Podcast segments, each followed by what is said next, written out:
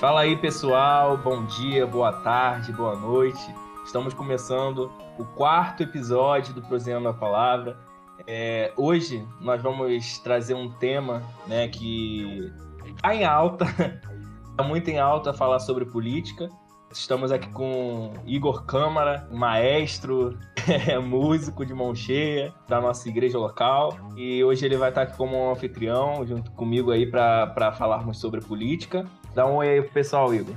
Fala pessoal, bom dia, boa tarde, boa noite. Vamos aí para mais um episódio. E o nosso convidado especial é o professor da escola dominical, né, da nossa igreja local, o professor Edson, né, que hoje vai estar falando um pouquinho conosco sobre política. Vamos conversando no meio do, aí do episódio, não sobre Lula e Bolsonaro, né, que às vezes o título vai fazer com que você pense isso, mas não é. Vamos falar sobre política no geral. É isso. Dá um oi aí pro pessoal, professor. A paz do Senhor Jesus a todos, nossos irmãos, os queridos, né? Eu não gosto de falar isso, né? bom dia, boa tarde. e a paz do Senhor a todos. E que aqueles que estiverem nos escutando em qualquer horário, que sejam abençoados aí. Como, como foi bem falado, nós não viemos falar de política, mas não viemos falar de político entendeu? Claro. Pode ser até citado alguma coisa, mas interprete é, como você quiser, né? O nosso livre-arbítrio nos dá essa posição de interpretar. O que nós temos compromisso aqui é falar a verdade. Eu me comprometo sempre em falar a verdade ser o mais sincero possível. Sou até taxado de sincericídio, sou acusado de sincericídio, oh. né? Por ser sincero demais, as pessoas se ofendem, não querem ser mais meus amigos, não querem mais escutar e etc, cara. Então, quem me ama, me ama mesmo. E quem me odeia, me odeia mesmo. Por causa de ser muito sincero, entendeu? Esse episódio já é inédito, né? Já vamos começar já a primeira fase, a primeira declaração com um corte aí. é, que eu gosto sempre de estar tá falando, né? Quando vem assim uma palavra que eu vejo, né, que edifica, é uma palavra forte, eu sempre falo corte aí para postar no, na, nas redes sociais, né? Que sempre tem os cortes que a gente deixa lá no Instagram. Eu não, não sei se no YouTube a gente tá fazendo ainda, né, Igor? É, mas é uma proposta, né? E agora tem aí os, os vídeos curtos do YouTube e a gente talvez é, comece a aproveitar um pouco disso lá no YouTube também, né? Que a gente tem aqui como recurso para fazer com que o reino avance, né? A gente tá abraçando.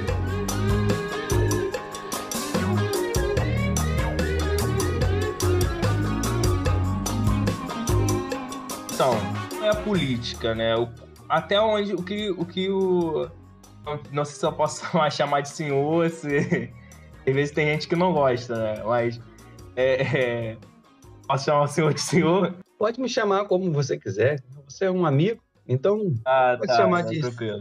senhor, pode chamar de Edson, pode. Eu não, não sou muito não. Tem pessoas que me chamam de senhor e eu não ligo e tem. Não, tem gente trabalha com muita gente, né? Mas eu tenho conhecido que quando eu chamo o senhor, falam assim, senhor tá no céu, rapaz. Chama de senhor, não. É, eu, eu, eu tenho exatamente esse medo, cara.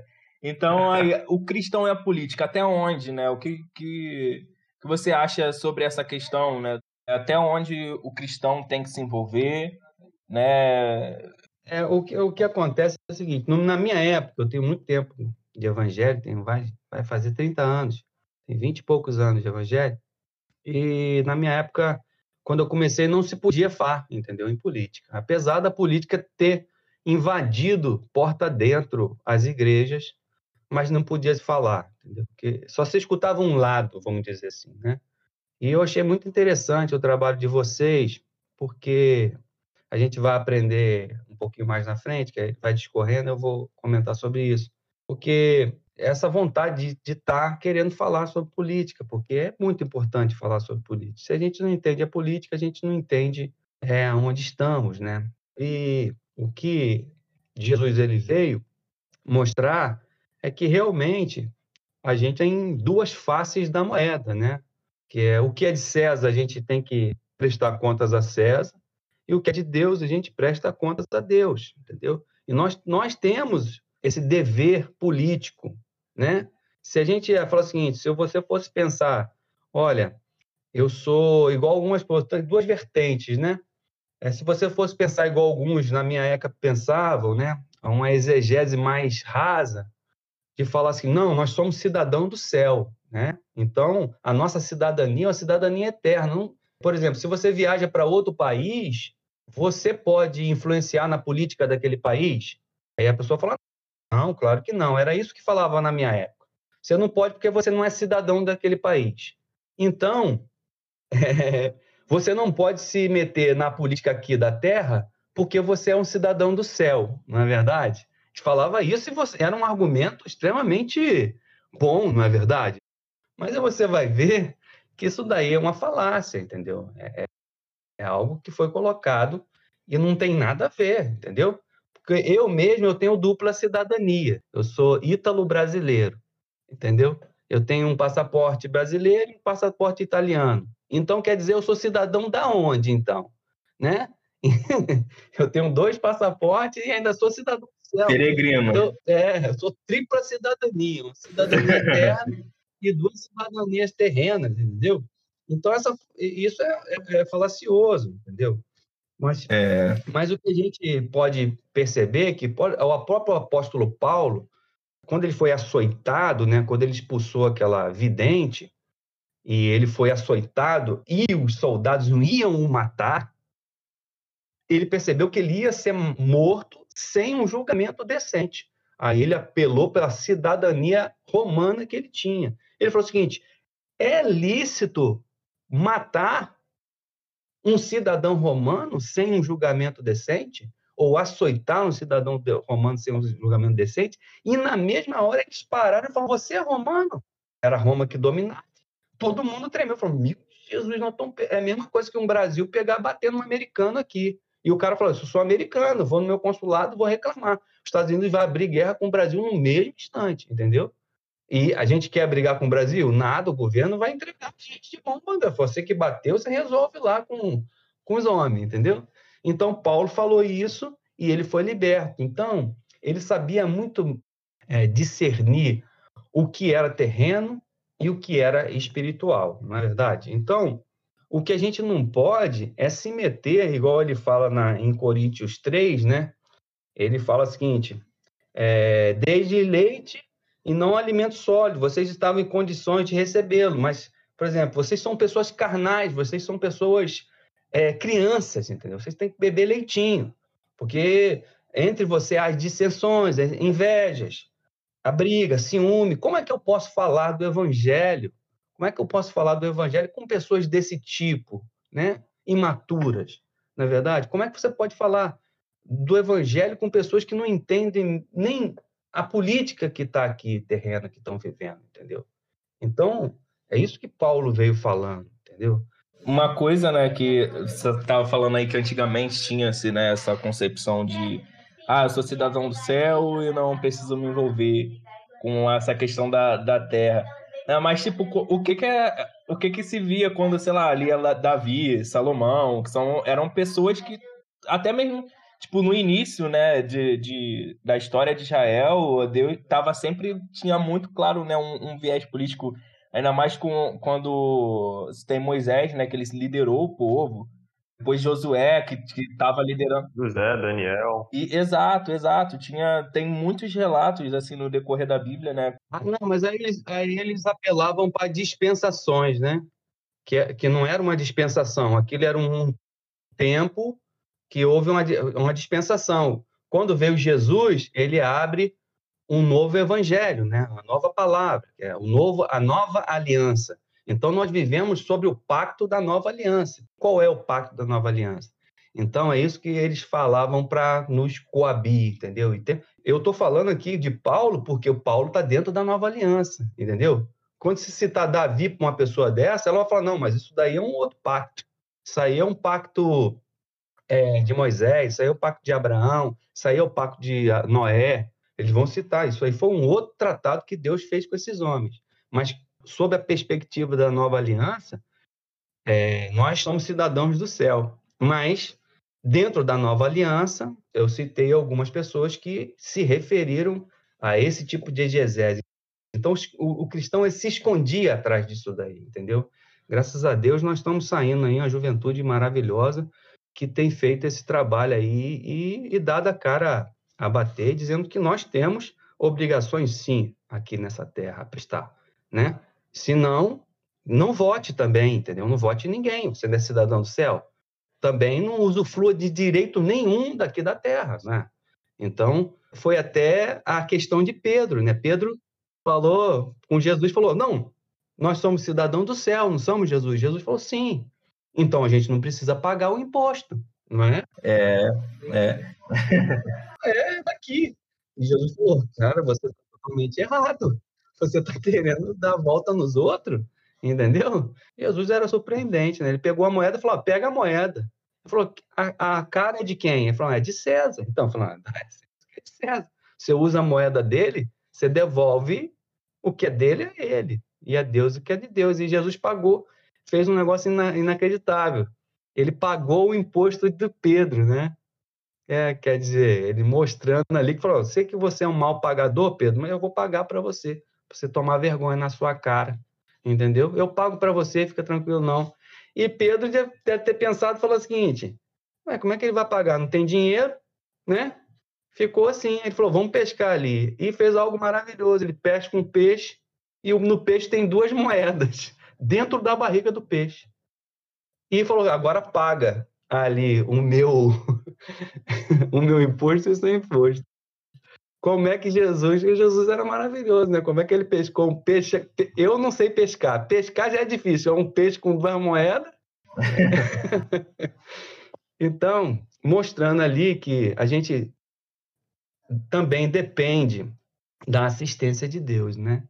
A gente depende da assistência de Deus. Mesmo que não tivemos como pagar, é, Deus vai pagar pela gente. Entendeu? Eu acredito muito na questão de Deus é, não não tá só ali entre quatro paredes, né? Não, ali Deus tem preparado é, cristãos para atuar em todas as áreas da sociedade, seja na política, seja lá na área da saúde, na educação, enfim, todas as áreas, até empreendendo, a gente tem que levar, né, Jesus, com que Deus é, nos chamou aqui para fazer, né? Seja na educação. Eu, por exemplo, já estou terminando a faculdade, né? Estou fazendo a faculdade para ser professor, né? E eu acredito que Deus me chamou para essa área da educação e eu acredito que Deus, Jesus, pode mudar vidas, né? Através de mim pela educação. É verdade. Isso daí é uma crença que, que realmente tem crescido muito.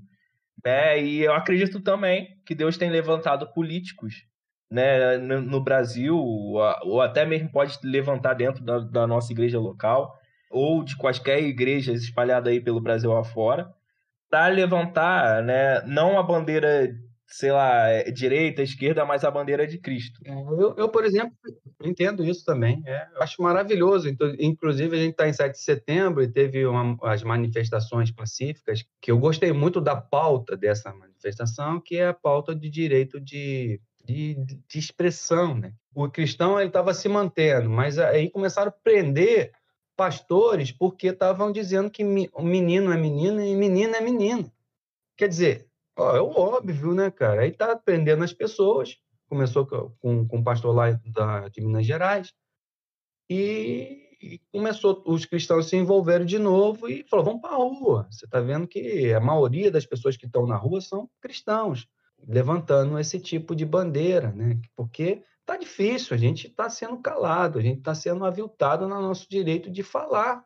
É um direito que a gente tem de expressar a nossa opinião sobre o Evangelho. Nós somos cristãos, ortodoxos ou não, ou, ou conservadores ou não, e nós temos o direito de falar, entendeu? Então, ninguém pode mexer nesse direito, entende?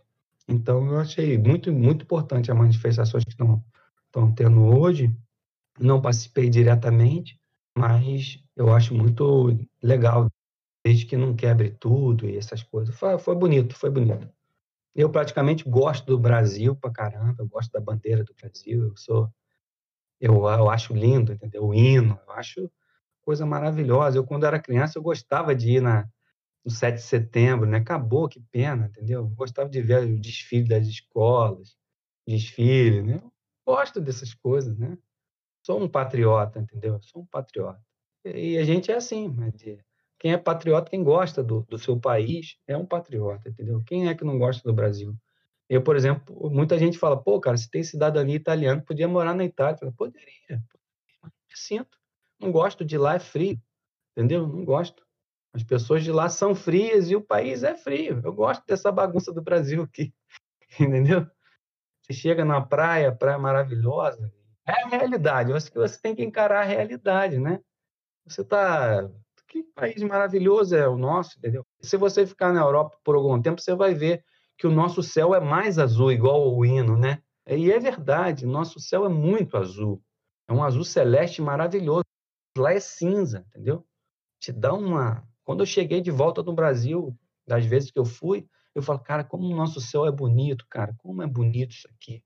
E a gente começa a dar valor mais, assim, a nossa. Lógico que muitas vezes se entristecem por dinheiro, vai para outro país, mas eu acredito que não vale a pena. Para mim, não vale. Uma coisa, o, o Kleber e Edson, referente à pergunta que foi feita, né, do envolvimento do cristão com, com a política, eu acho que é, às vezes até uma questão de sobrevivência, né?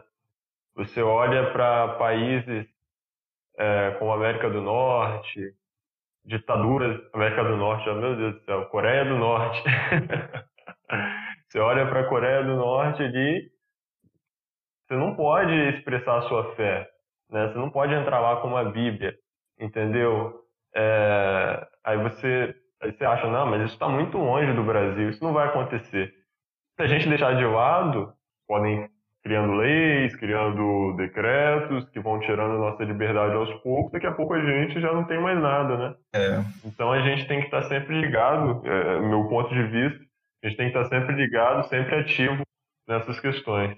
Ô Igor, um, uma situação que a sua fala me fez lembrar, né, foi a questão é, um, é uma empresa, né, que, que tem puxado, né, para uma questão que os que para Cristo não é muito bom, mas tipo a ideia, né, a mensagem que que aquele comercial quis levar, eu gostei, né, que foi um comercial da Burger King, foi até na época nas eleições de 2018 e tinha que montar o hambúrguer, né? mas só que as pessoas estavam falando assim: ah, você, você vai votar? Aí falar, ah, vou, vou, vou votar, mas só que eu vou votar nulo, vou, vou votar em branco, foi, foi alguma coisa assim. Aí, para essas pessoas, eles montavam um hambúrguer de qualquer jeito. Aí, quando a pessoa comia, falava, ué, não era isso que eu queria. A lição por trás daquilo, ela fala, ué, você não quis decidir, então, na hora que é, você escolhe alguém para decidir por você, você tem que saber escolher, tá entendendo? E essa mensagem foi fenomenal, né? E é o que, né, a partir de um tempo para cá, eu acredito que de 2016 para cá, né, o brasileiro tem se ligado muito nessa questão política, né? Até a gente está vivenciando, né, uma coisa que eu vi, né, muitas igrejas é, orar sobre essa ruptura política, né, que o Brasil tem vivenciado. É, e é uma coisa que até mesmo dentro da nossa igreja eu vejo o pastor muito orando, né, para para que isso acabe, né? Que é uma guerra ideológica que já está ficando muito já está cansando, né? E tipo às vezes causa inimizade entre famílias e enfim. E isso para nós, né, que levantamos a bandeira de Cristo, né, nós temos que remendar, né, essa essa essa ruptura, né, para buscar uma paz, né? Exatamente, cara. E assim, essa questão da, da gente perdendo as liberdades aos poucos, né? Através de algum decreto, através de alguma, de alguma lei que é aprovada. É, você olha ali para Cuba. Recentemente estava tendo ali as manifestações em Cuba, é, os cubanos gritando, pedindo liberdade, né? Pois para quem não sabe, os cubanos não têm nem internet, né? Passam fome. Então é uma situação complicada. E assim, muitos deles eram assim, a mídia não cai em cima disso, desse fato que está acontecendo em Cuba. Mas muitos cubanos, eles são, eles eram torturados, é, o exército cubano ia para as ruas e oprimia aquelas pessoas que estavam manifestando. E assim, a escolha de muitos ali era entre viver e ter a liberdade. E para eles era mais importante lutar pela liberdade, porque se eles abrissem mão daquilo, as próximas gerações provavelmente vão continuar sendo oprimidas, né, os filhos deles, os netos deles. Então, acho que perder a liberdade é perder muita coisa. E a igreja, se a gente deixar que esses discursos que, que o comunismo, que a esquerda começa a tomar posse, começa a tomar conta dos nossos meios, da nossa política, da nossa educação, daqui a pouco é um passo para a gente começar a perder a nossa liberdade, o nosso direito de, de culto, né? E diversas outras coisas. Então a gente tem que estar sempre ligado, sim. Uma boa analogia aí é que Israel é uma, uma bússola para o cristão, né? Então, quando a gente cita Israel, a gente é, tem um exemplo mais como se fosse uma, uma orientação, né? Então, muitas pessoas vão querer, ah, então me dá um exemplo, né? Não tão antigo quanto a Bíblia, etc e tal, né? Eu quero um exemplo mais real, né? Vamos dizer, não que a, Bíblia é real, mas às vezes as pessoas falam de é, Paulo é, é, é muito muito elevado, vamos dizer assim, né? Paulo, o apóstolo Paulo é difícil ser um apóstolo Paulo, né? O cara era o, o cara, entendeu? Para mim, Paulo é, um, é uma pessoa fora do comum. Eu falo com o pastor Fábio sempre que se tivéssemos quatro Paulos, somente quatro Paulos, o evangelho tinha sido pregado para toda a humanidade. Quatro apóstolos Paulo. Eu, eu arrisco a dizer que se tivesse três, já era o suficiente. Tamanho era o poderio de palavra daquele camarada. Então, a gente vai para um, um, Israel, por exemplo, as histórias dos macabeus, né? Na Bíblia Católica tem os macabeus. Na nossa Bíblia cristã não tem o livro do Macabeus, né? Porque não foi, não é do cânon, né? A Septaginta não tem algum, algumas falhas ali que não permitiram a canonização, não pela história em si, mas mas por outros assuntos que não vale comentar. Mas citando a história, foi o seguinte: Israel ele nunca revidava.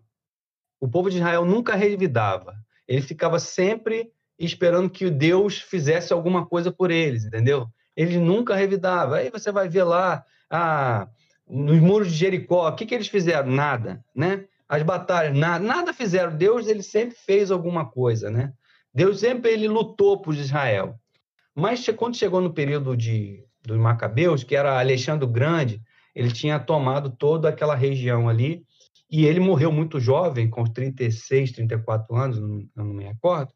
Então, Alexandre deixa um general surpreendente, cara, com 20 anos foi, ele chegou ao poder e quando foi com 34 anos ele tinha praticamente tomado mais do que o exército romano. Cara, é surpreendente, entendeu? Um general fora do comum. E quando ele chega naquela região ali de, da, da Palestina para tomar Israel, os inimigos em volta falou, ó, destrói porque esses caras não valem nada, entendeu? Isso está citado no livro do História dos Hebreus, de Flávio José. E Flávio José, um dos historiadores, 70 anos depois de, da morte de Cristo, José ele, ele escreve as Histórias dos Hebreus, que é maravilhoso esse livro. É um historiador hebreu, ele é hebreu, ele tem um nome romano, porque ele foi para Roma lá. Então ele adota esse nome romano, de Flávio Josefos. Então, ele escreve que Alexandre, lá em, quando viu o sacerdote, o sumo sacerdote, decidiu não matar todo mundo. Ele falou: caramba, não vou matar todo mundo, porque eu tive uma visão quando era criança que Deus falava comigo que eu ia ser um grande general, eu ia dominar o mundo todo e o que, que acontece? Eu ia dominar o mundo todo e Deus estava vestido da vestimenta desse camarada aqui que eles estão falando que é sacerdote. Vê? E ele foi lá com um cavalo e o general, mas não é, é para matar? Não, não é para matar ninguém, porque eu, eu vi a roupa de Deus. E ele decide não matar os hebreus. Mas ele morre. E um dos seus generais já estava cismado com o povo hebreu, falou: vou destruir eles. E aí começou a destruir de uma forma que eles gostam de fazer, a política gosta de fazer, que é qual o animal que, que o judeu menos gosta? Vocês sabem qual é o animal que o judeu não gosta, nem come a carne dele? Porco. É o porco. Né? É o porco. O judeu odeia porco. Entendeu? Tanto é que eles chamam nós de cristãos de goi, né? A onomatopeia do porco. É, a voz, o porco faz goi, goi, goi, goi. Entendeu? O porco faz esse som. E ele chama o cristão de goi. Entendeu? De porco, entendeu? Ele odeia o cristão. é, hoje não tanto mais. Essas onomatopeias é engraçado, né? E em cada língua é, é diferente, né? Aqui a gente já tem uma concepção. A, a nossa é oink, né? Oink, oink, né? é. Então, o que, que acontece? Esse general começa a pegar em todos os altares de sinagogas e sacrificar, em vez de uma ovelha, um porco. Cara, isso para o judeu é inadmissível, cara. Você é, aviltou o, o, altar, você, você acabou com o altar ali, só não pode sacrificar mais nada. O que era santo já era. Então ele começou a chegar até nos, na, dentro do templo e sacrificar porcos em vez de, de ovelhas. De, de, de... O cara falou o seguinte: agora ou eles partem para a guerra, ou eu, vou, eu vou subjugar eles. E se levanta essa família de, dos macabeus e eles ficam tão horrorizados que eles se levantaram e eles ganham a guerra na a primeira vez que o judeu ele ganha na força mesmo. Tinha ajuda de Deus, mas ele, eles se empenharam, entendeu? Não, não vamos dar mole mais. Vamos, é que o, o, o, Igor falou. Cara, se a gente der espaço, o cara chega. O cara impõe lei, o cara faz o que ele quer, o cara faz o, o que ele quer dentro com a nossa vida. Então, eles decidiram não não dar mole mais. Não vamos dar mole, não vamos dar besta. Tacou bomba, a gente taca duas. Tacou três, a gente taca quatro. Entendeu? O judeu, a partir desse momento, eles fazem isso. E você vai pegar na casa de cada judeu, existe o candelabro é, de sete velas, né? Que é a menorá, todo mundo conhece. E no judeu também tem um candelabro de nove velas, que é a Hanukkah, entendeu? Esse candelabro de nove velas, ele representa esse período macabeu, esse período de luta que o judeu teve para não dar mole mais, entendeu? Então, no período de Hanukkah, todo judeu acende aquela vela lembrando da dos macabeus. Durante esse tempo todo eles fazem isso, significando para quê? Não é para dar mole. Todo ano a gente acende uma velhinha simbolizando que os macabeus não retrocederam, não vamos dar mole. E eu acho isso lindo, lindo, lindo, entendeu? Nós vamos respeitar todo mundo, mas a gente não vai dar mole. Eu não tenho uma Hanukkah na, na minha casa, eu tenho uma menorá de sete velas, não está nem aqui, está lá embaixo, mas eu, eu acho esse símbolo da, desse candelabro, desse candeeiro de nove velas da Hanukkah, eu acho que isso é lindo. Eu acho que é mais isso que representa a nossa vida, é isso. A gente tinha, como cristão, ter um símbolo, uma Hanukkah em casa. Tipo, não vamos dar mole, chegou, basta. Daqui você. Sobre esse assunto, a gente não discute mais. Sobre esse ponto, eu não quero discussão. Ponto, acabou. Entendeu? Eu não vou aceitar você falar isso. Ponto. Então, é, seria é assim que o judeu se comporta. É assim que ele tem, porque ele é treinado. Ele lembra da Hanukkah e fala: não, não, não. Vocês já, se vocês tomarem o poder, vocês vão sacrificar porcos no nosso altar. Vocês vão botar porco no lugar do pastor, entendeu? E é isso que representa. Uau, as conotações são perfeitas, perfeitas, perfeitas.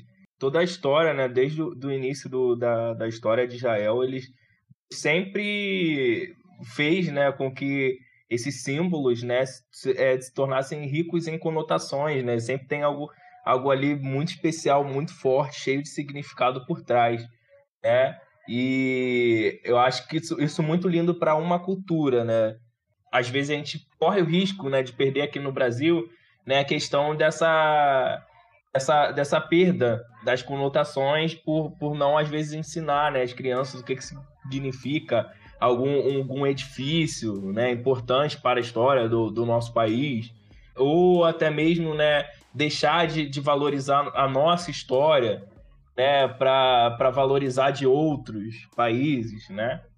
É um voto nulo que você falou, né, Kleber? A gente deixa essa responsabilidade, para a escola, né, pra, terceiriza isso e vai ter que aceitar o resultado que vier.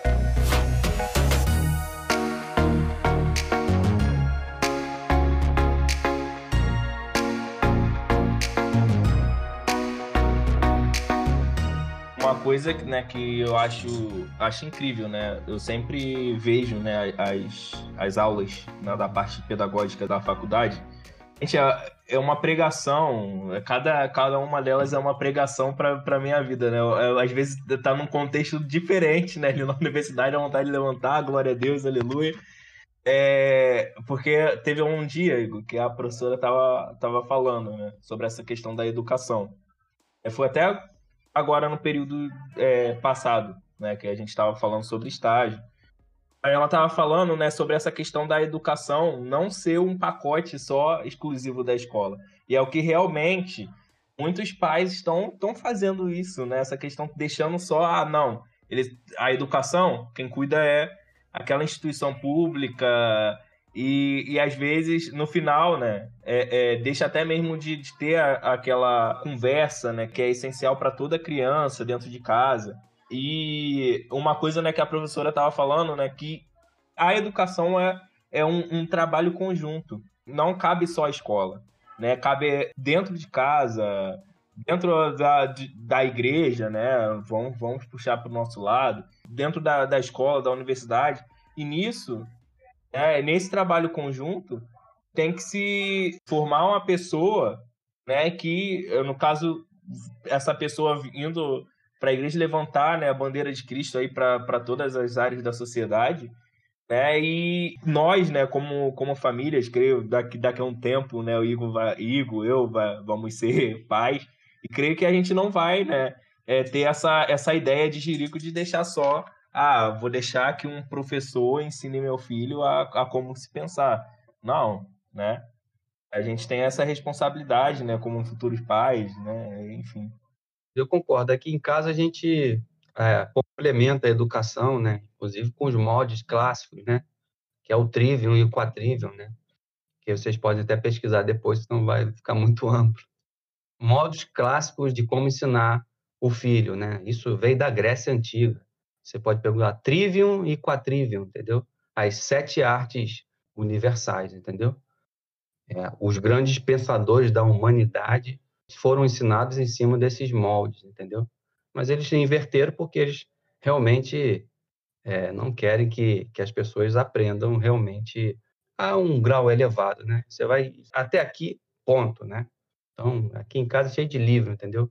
Tanto é que a gente tem aqui esse livro aqui, ó, Falácia do Socioconstrutivismo, né? De, da Kátia Simone, Simone Bernadette. Né? Então, esse tipo de ensino que a gente que eles aplicam hoje, que é o socioconstrutivismo, é de destruir o cérebro de qualquer ser humano.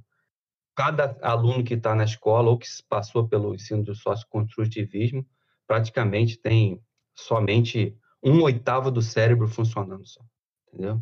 Tão destrutivo que é esse, essa, essa, essa parte. Meu filho, é, aos quatro anos, sabia ler e escrever, né? o primeiro filho. A minha filha tem três anos, ela sabe contar até 50, sabe todas as letras e os sons das letras e um montão de coisas que você nem imagina, entendeu? Baseado em quê? Baseado em 20 minutos cada dia de, de ensino. Aí você vai ver. Cara, mas é muito difícil isso? Nada, eu faço brincando, com 20 minutos ensino ela. Aí você fala, funciona? É claro que funciona. Funcionou, tem 6 mil anos funcionando, não vai deixar de funcionar agora. Não é, é agora que não vai deixar de funcionar. 6 mil anos não, mas 4 mil anos com certeza tem. Mas não vamos pôr esse assunto, não, senão a gente se perde. é, Edson, uma pergunta aqui que a gente separou, né, sobre como que o cristão deve se posicionar, né? A gente falou assim, até onde deve se envolver, mas quando o cristão deve se posicionar, quando ele deve levantar, sabe, a bandeira, né? Uma coisa que a gente estava até falando, né, Igor, nas nossas reuniões, né, sobre essa questão do momento, né? Que é de quando a gente deve se posicionar, quando a gente deve escalar, quando. Tá entendendo a, a, mais ou menos a, a questão? Entendi, entendi. O próprio Jesus nos ensina. Assim, não dará pérolas a porcos, entendeu? Não dará.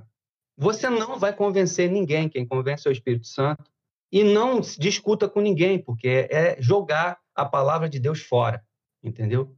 Mas uma coisa você tem que fazer, mostrar para a pessoa que você está insatisfeito.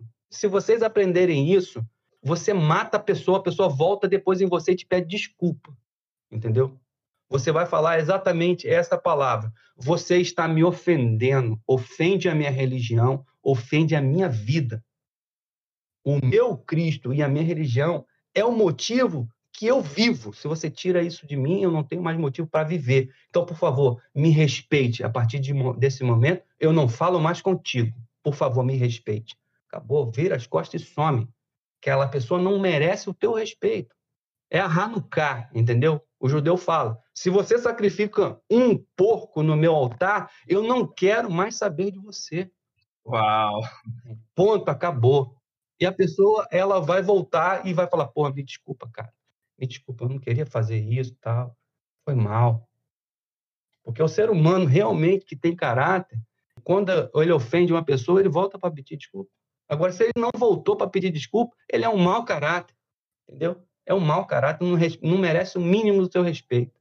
Então, eu contei essa história porque justamente é isso que a gente tem que fazer. Acende as suas, as suas nove velas do Hanukkah e não dê brecha. Não deixe ele sacrificar um pouco no seu altar, seu altar santo, seu altar, seu coração, sua mente. Ele bota dentro de princípios asquerosos e nojentos dentro do seu do seu psique. E isso é indiscutível, isso não se discute, isso, isso não se negocia. Entende? Isso não negocia. Nós não negociamos. Eu não negocio com ninguém. Se o cara ele vem falar de Jesus Cristo, ele perdeu a minha amizade. Ponto. Perdeu. Me desculpa. Você falou da pessoa que eu amo, eu vivo por isso, entendeu? Ah, mas eu vou te... se, eu, se virar um comunismo, cara, eu vou te matar. Ótimo, ótimo. Assim como é, muitos pensadores falaram, pode me matar agora, porque a polis que eu vivo, na né, cidade que eu vivo, é uma cidade injusta. Mas você me matando, eu sou transferido para uma cidade justa. Entendeu? Eu vou viver lá. Eu prefiro viver lá nessa cidade justa de que viver aqui nessa cidade injusta. Eu sou um homem livre. Um cristão sempre é livre. Se você prender um cristão dentro da cadeia, a mente dele está livre. Você pode me prender. Você pode me matar. Nunca você vai me, me aprisionar. Nunca. Porque quem conheceu a verdade já está livre por ela. O que você não tem, você, você nunca vai me aprisionar. Depois que eu conhecer a verdade, nunca. Ah, mas eu vou te matar, mate. Ponto. Eu só vou deixar de viver num lugar aqui que eu não gosto para viver num lugar que eu adoro.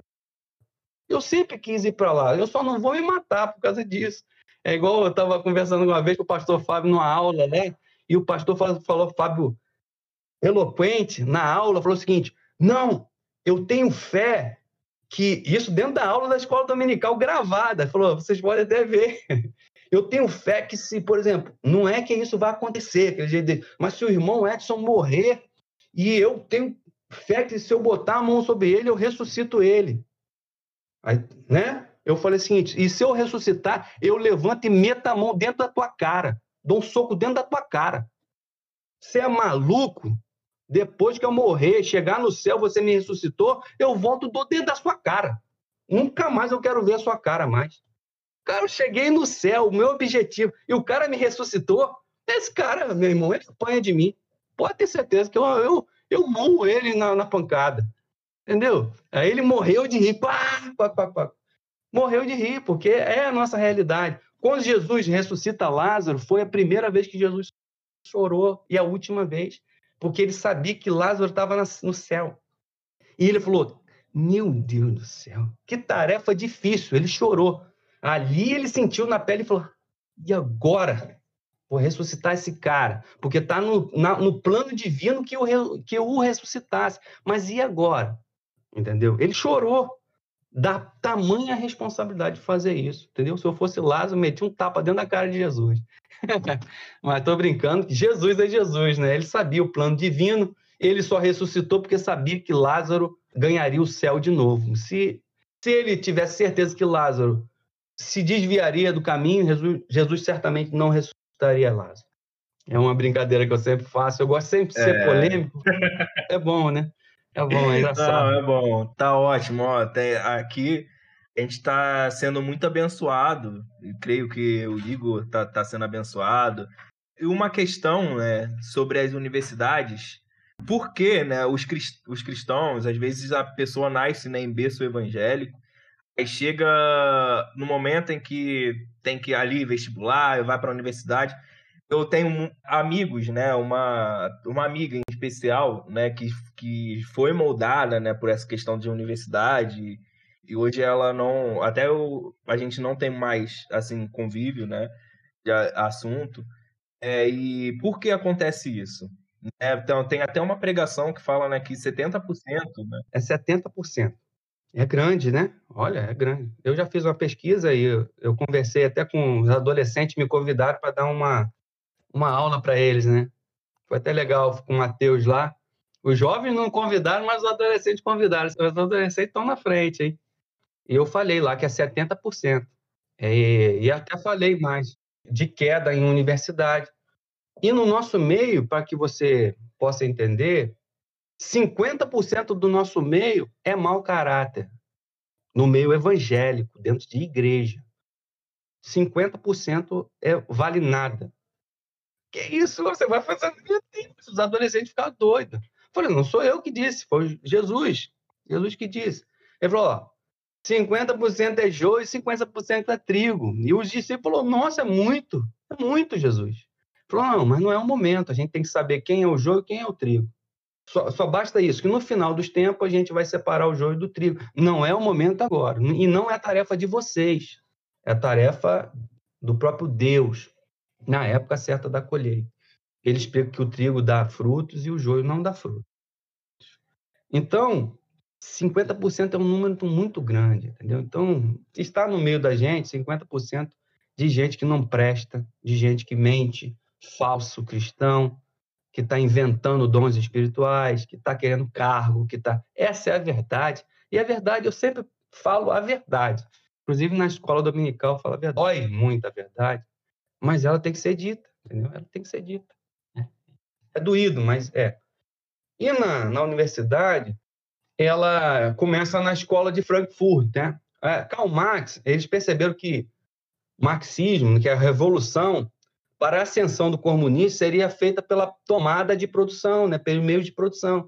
Mas não aconteceu. Eles fizeram a revolução da época e o, proletário ele ficou do lado do, como dizer, do, do senhor, né, do capitalismo, né? Ele ficou do lado do, do, do capitalismo. Marx, todo mundo que seguia o marxismo falou, cara, mas como isso pode acontecer? Né? Como isso pode acontecer? E ele descobriu que eram dois propósitos. Uma é o que o cristianismo ele prega sobre esse assunto, né? Todo mundo é mandado por alguém. Mas não vamos entrar nesse assunto. Então entrou outro, outro a política, a escola de Frankfurt na Alemanha começou a estudar isso, falou como é que a gente faz.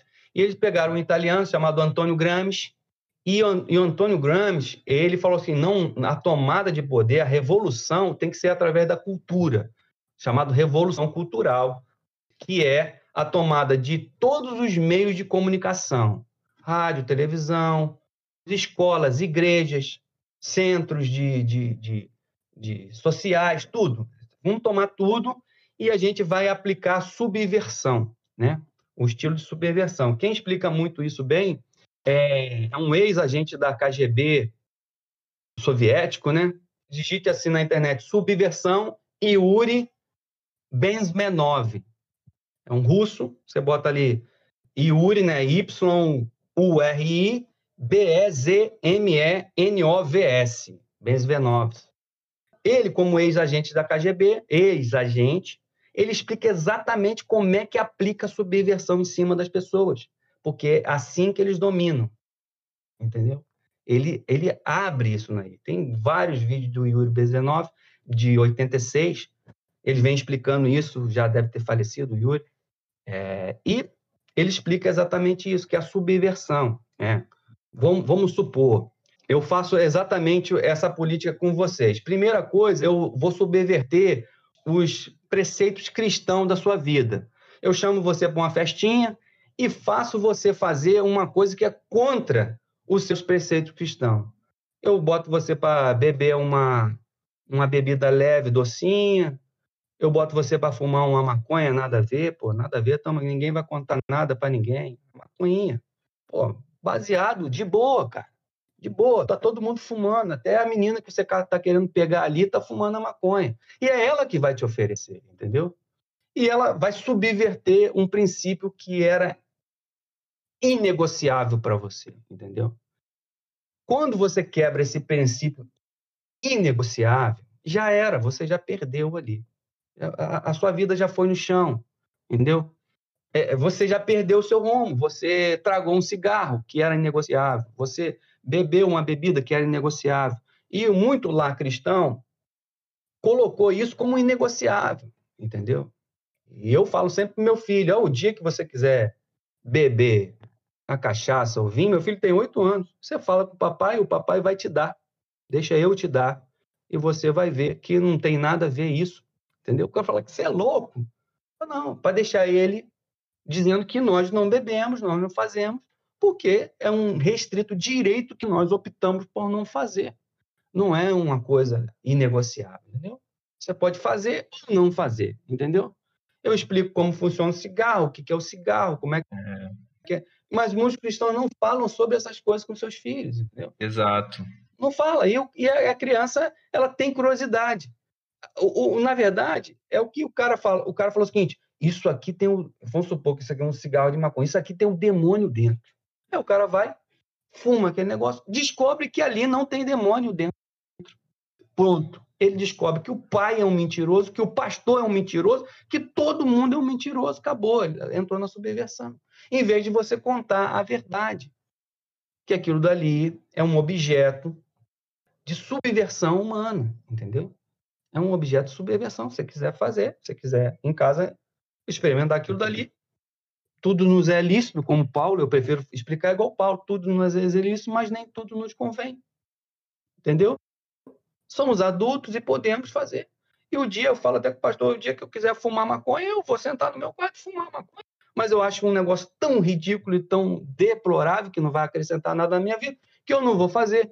Eu prefiro comer um chocolate muito gostoso, por sinal. Em vez de fumar um cigarro, que é um negócio horrível, uma fumaça jogar para dentro é uma coisa de maluco.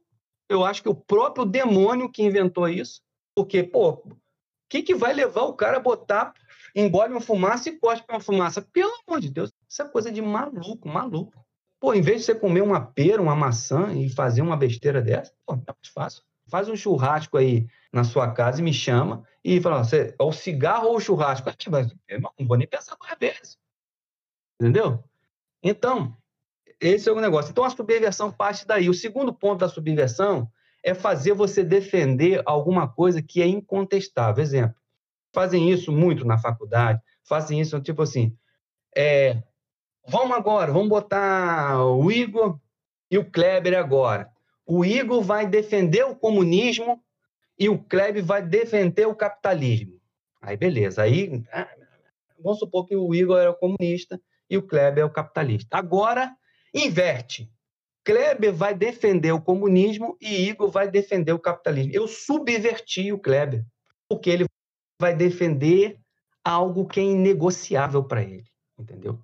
Só que ele vai fazer de uma forma inconsciente e, na verdade, ele vai criar argumentos dentro de sua cabeça para defender uma coisa que é inegociável, entendeu?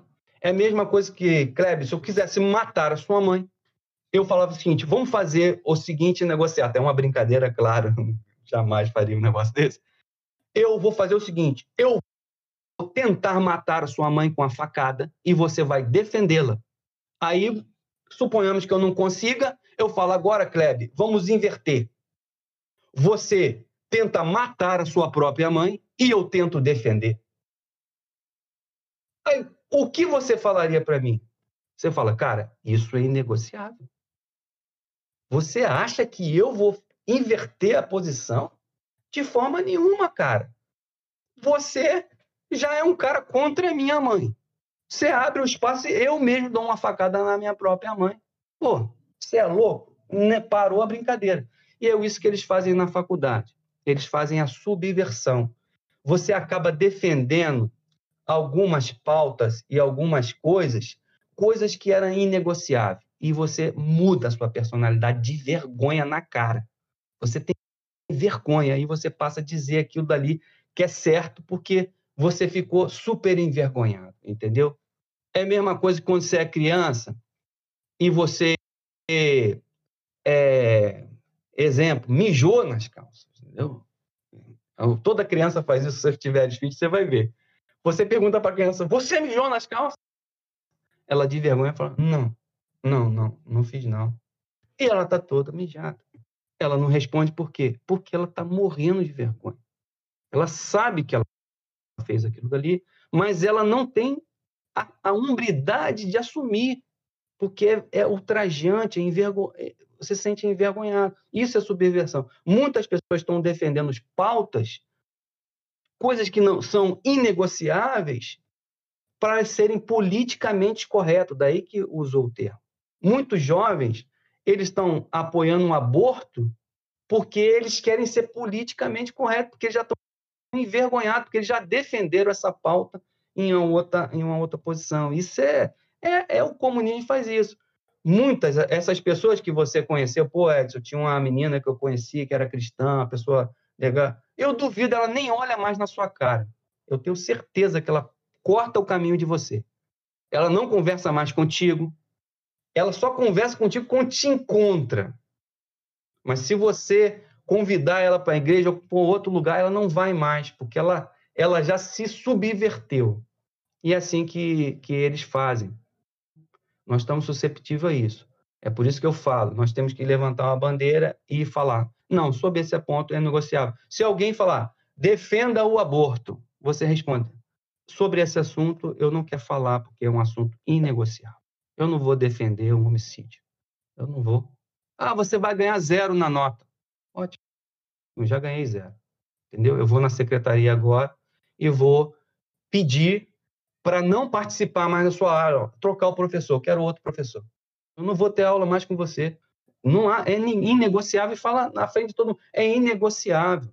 Inegociável. Eu vou lá reclamar e não vou participar. Eu sou um cristão, se identifico, e não vou participar na sua aula porque você é um pervertido. Fala na frente dele, saia da sala, vire as costas, que sabe o que vai acontecer? Ele vai te dar 100 na sua nota. Ele vai te dar a nota máxima, porque ele vai morrer de medo de você. Porque todo covarde é assim. Quando você ameaça o covarde, ele sabe, esse cara é mais forte do que eu. Você acusa, denuncia ele no Ministério Público, no mundo. É assim que se faz, é assim que se vence entendeu? Quando você é jovem, você é muito tolerante. Você é intolerante com pai e mãe. Mas com os amigos você é muito tolerante, entendeu? Com pai e mãe você quer enfrentar. Mas quando o amigo chega e fala, pô, bebe aí, fuma maconha aí, cara. Você vai, ah, tá bom, me dá aí que eu vou fumar. E as pessoas que não se corromperam, por exemplo, eu vejo você, eu tenho certeza que você muitas vezes passou eu tenho certeza que cada jovem que vai escutar, ou você que está aí, passou sob o fio da navalha, entendeu? Tipo, rapaz, tive quase para pôr, essa porcaria na boca. Eu tive quase lá, mas alguma coisa falou mais forte. E essa coisa chama Espírito Santo, que, que bate no nosso coração e nos faz chorar. E nos escolheu, não sei porquê, e decidiu não escolher as pessoas que se subverteram, entendeu? Isso eu não sei dizer. Isso eu não sei. Uau, uau. Você pode se sentir um privilegiado, porque o amor de Cristo te abrangeu e não abrangeu outros, entendeu? Você se sente um privilegiado. E quando você para e deita no seu travesseiro e fala: Eu tive quase lá, mas não fui. Você é um privilegiado. Deus, ele realmente te escolheu. E quando você lê na Bíblia, fala que poucos são escolhidos Muitos são chamados, mas poucos são escolhidos. É baseado nisso daí.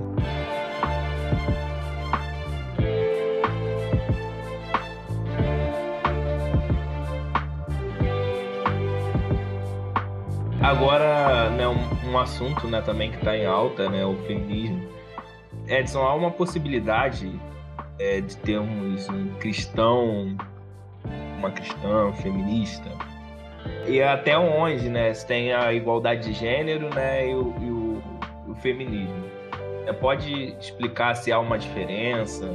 Sim, eu vou, eu vou explicar o que acontece. São coisas antagônicas. Religião e comunismo. São coisas antagônicas.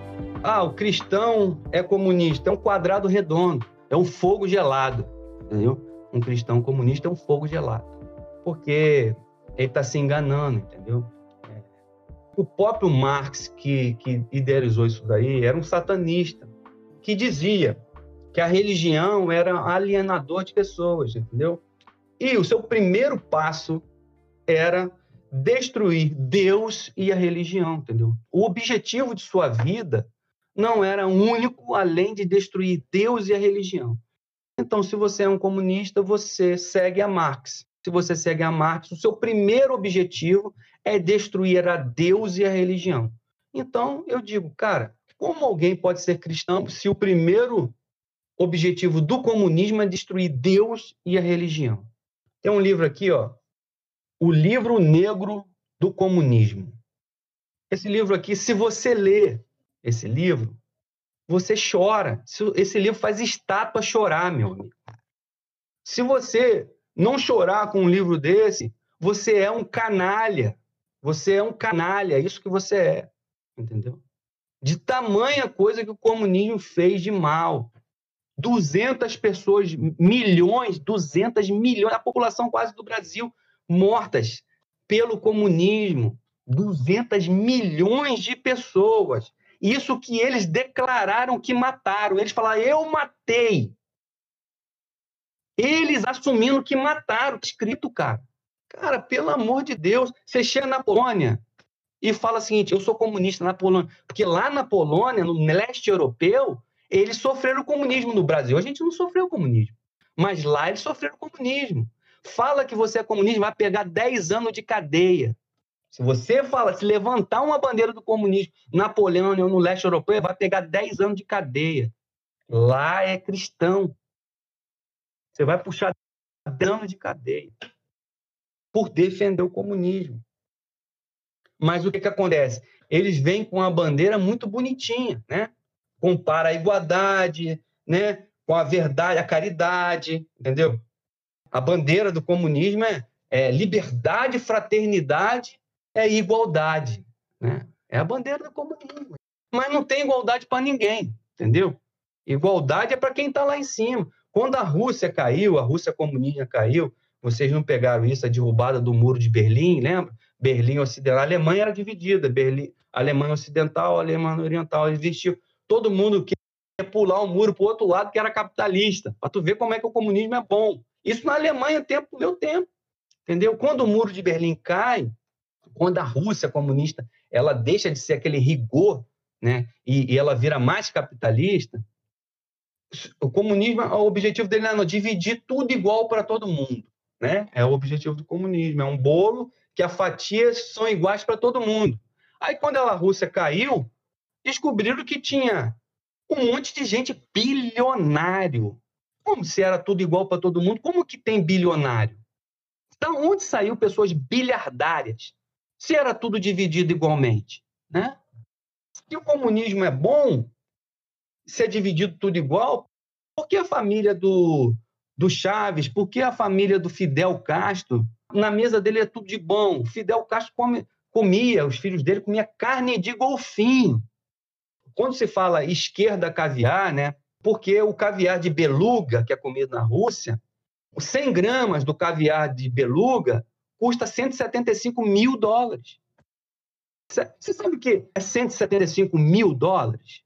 Em 100 gramas?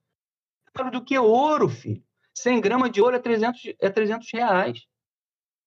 E o cara come isso no café da manhã. Você sabe, você acha que um cara desse está disposto a dividir alguma coisa com alguém? Mas eles vêm com aquela conversinha que Jesus era comunista, que dividir, porque a gente está dividindo, e BBB vem com a bandeirinha. Ah, tá, é tudo dividido, BBB, BBB, fraternidade, não tem. É a fraternidade da França, entendeu? A bandeira da França. Liberté, fraternité, igualité. Depois que eles chegaram ao poder, eles botaram a guilhotina e guilhotinaram todo mundo. Inclusive os líderes lá e mata, mata, mata todo mundo, guilhotina todo mundo. É o que vão fazer. Se hoje o comunismo toma o Brasil, eles vão pegar cada líder religioso e os nossos vídeos e nós vamos ser enforcados. Vocês vão pegar esse vídeo aqui e o primeiro a enforcar vai ser eu. Vão me enforcar, praça pública, na frente dos meus filhos. E você acha que eu tenho medo disso? Não tenho, porque eu vou sair daqui para morar no céu. Pode forcar. Eu ainda vou cuspir na cara de um para o cara me enforcar mais rápido e não me torturar, entendeu? É o objetivo. E isso é o comunismo. Agora, se você acha que o comunismo é legal, você é um cristão e acha que um livro dessa grossura, só de atrocidade, só de morte, só de tortura, só de barbárie, dessa grossura, livro negro do comunismo, você acha que um livro desse é a coisa mais maravilhosa de, do mundo? Desculpa, você é um canalha. Nem passa na minha frente, entendeu? Nem passa na frente dos meus filhos, porque eu tenho medo de você. Se você acha disso. Eu tenho medo, eu tenho ojeriza de você. Agora, se você não sabe disso, vá se informar, vai se informar. Você é um canalha. E no, nossa igreja, você acha, não, na, na igreja nazarena de Rio tem um monte. É um monte.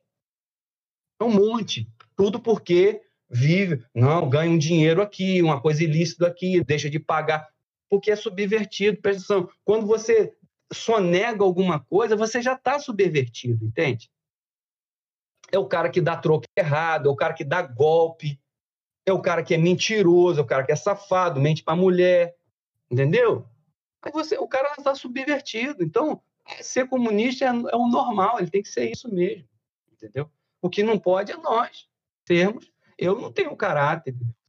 Se o cara falar ou comunismo ou morte, eu falei, onde é que é a porta da morte aí, da guilhotina? Pode cortar minha cabeça, porque eu não vou, eu não vou fazer um, uma aclamação de uma coisa que, que é vexatória, que matou pessoas a sangue frio, sem direito de nada.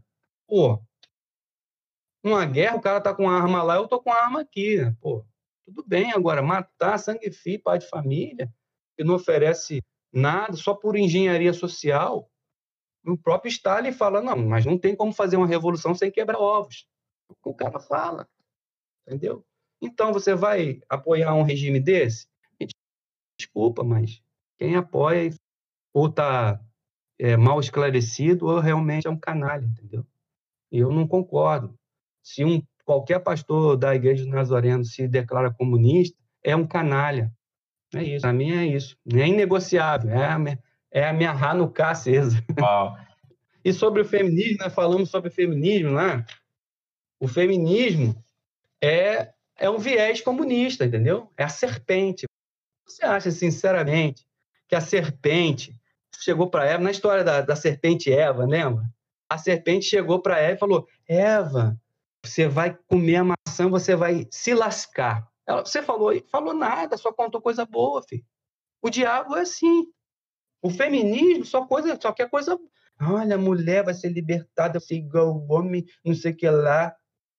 Olha, você liga no Dia da Mulher nas nossas, nas nossas lives da Igreja do Nazareno, você vai ver a gente fazendo discurso comunista, discurso feminista dentro da nossa igreja, porque o cara não tem o que pegar.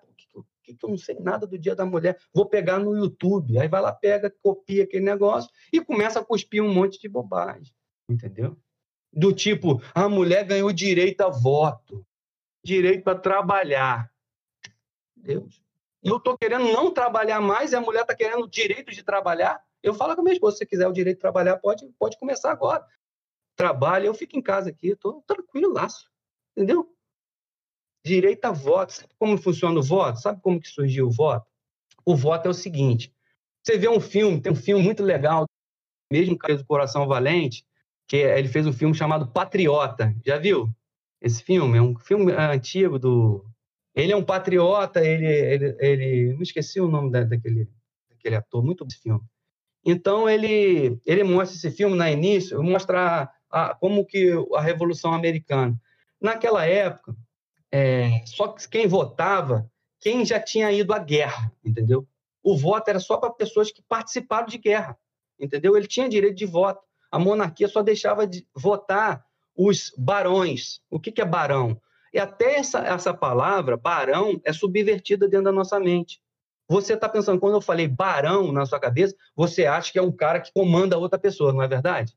O barão do café, o barão do cacau. Não, barão vem da palavra varão. É a mesma coisa. Barão e varão é a mesma coisa. Significa homem de valor, homem valoroso.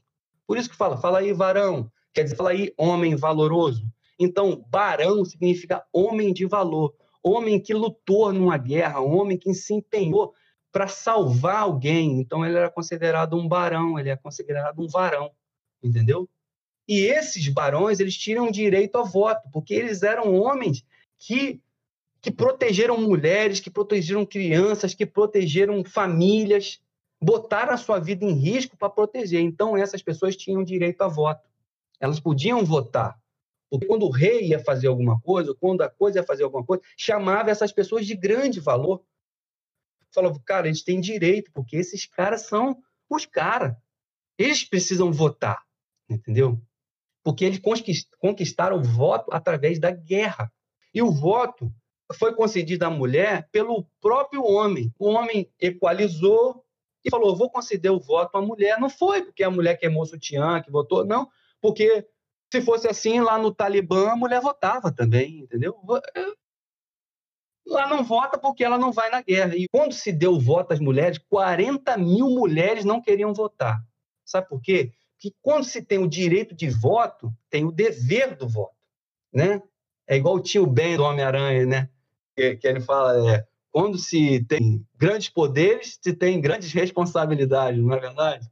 Então, quando a mulher assume esse papel de votar, aconteceu um negócio trágico na vida da mulher. A mulher é obrigada a ir na guerra junto com o homem. Entendeu? Por isso que nós temos mulheres se alistando na. E a gente, nossa, a mulher se alistou na marinha. Olha, a mulher se alistou na aeronáutica. Olha, não sei o que, não sei o que lá. Você acha que isso é bom? Eu acho isso horrível. Cara. Atribuir à mulher o direito de ir à guerra. Então, a mulher hoje, ela ganhou o direito de votar. Todo direito vem uma responsabilidade. E a responsabilidade dela é ir na guerra junto com o homem. Você acha que isso é justo? Eu pergunto a você, é justo uma mulher ir para a guerra? Independente que tenha filho ou não. Vá para a guerra, vai para a guerra, vai ter que deixar os filhos e vai ter que ir para a guerra junto com o homem, porque ela tem direito de voto. Pô, isso é terrível isso, cara. Isso é um, é um golpe absurdo, cara. Absurdo, entendeu? E muita gente, ó, direito de voto. Isso não vamos conversar com isso. Esse é o direito. Direito de trabalhar.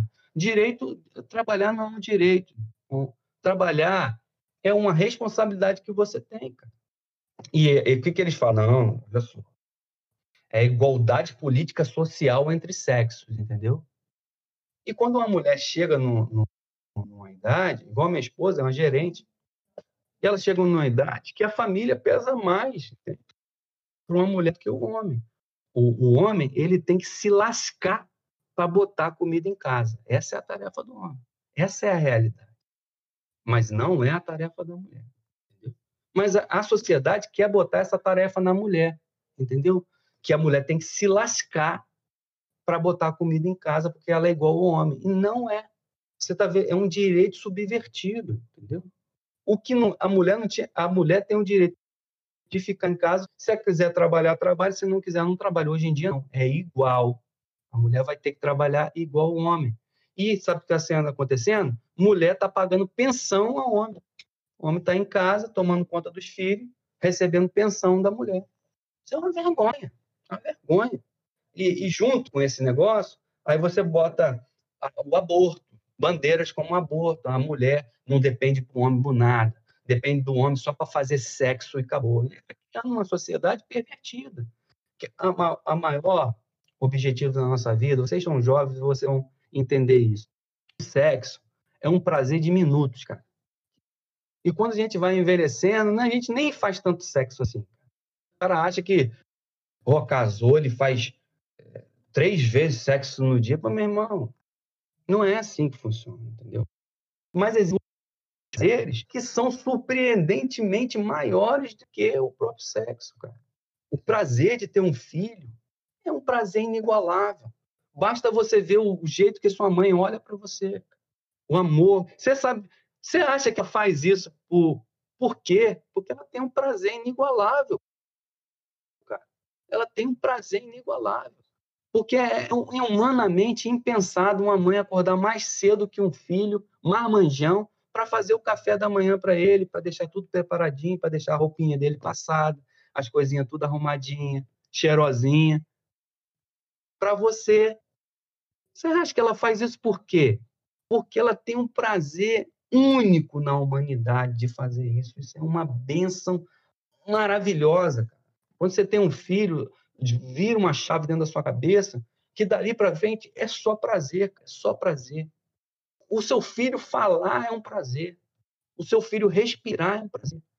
É o único prazer que a gente real que a gente tem na vida é isso, cara. É a nossa família, é o único prazer real. O resto é um prazer momentâneo, efêmero, como diz a Bíblia.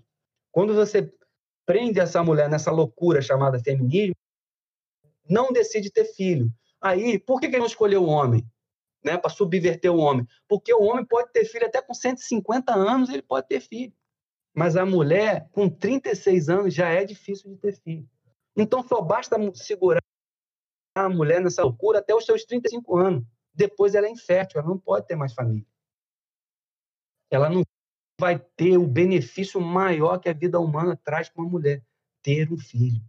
É o único ser que, que pode dar vida a alguém é a mulher. Ela é comparada ao, ao próprio Deus. Cara. Quando Deus escolhe a Virgem Maria, é uma representação do tipo assim, a mulher é uma representação de Deus na Terra. O ato de gerar uma criança, de ter um filho, de procriar. E o feminismo ele tira isso da mulher baseado em quê? O aborto reduz o crime. Quer dizer, está dizendo que uma mulher pobre, o filho de uma mulher pobre já é um criminoso. Então, se ele não nasce, está fazendo um bem para a sociedade. Quer dizer, todo filho de preto pobre é bandido, safado e não merece nascer. É isso, cara. É isso aí. Quer pior do que isso daí? Você quer falar pior do que isso? Pô, eu desisto. Você pegar uma mulher feminista, você fala, ah, desisto, não quero nem conversar com você. Cristão feminista, você não vai construir a única coisa que nos resta na nossa vida de felicidade, que é a família. Então, meu irmão, tchau. Para que eu quero? Quero conversar com um humano desse. Mas de, sabe o que acontece? Quando as pessoas chegam na idade de 40 anos, que não pode ter mais filhos, elas choram uma amargura tremenda. Me enganaram e agora eu não posso voltar mais atrás. Vai ter que virar uma velhinha com, criando um cachorro, um poodle, e beijando um cachorro, coisa ridícula, tratando o animal como se fosse um bebê, entendeu? Vestindo roupinha, vestindo negócio. É ultrajante. Sabe por quê? Porque nem na ponta do caixão dessa pessoa, a pessoa não tem filho para segurar o caixão não tem filho para levar o seu DNA para frente. Se você não tiver um filho para levar quem foi, para dizer quem foi o Igor, para quem dizer quem foi o Guilherme, acabou a sua vida. Acabou, vai, ninguém mais vai lembrar de você. Acabou, acabou a sua, a sua genealogia morre em você. Por isso que é um pecado. O feminismo é, é algo medonho, medonho.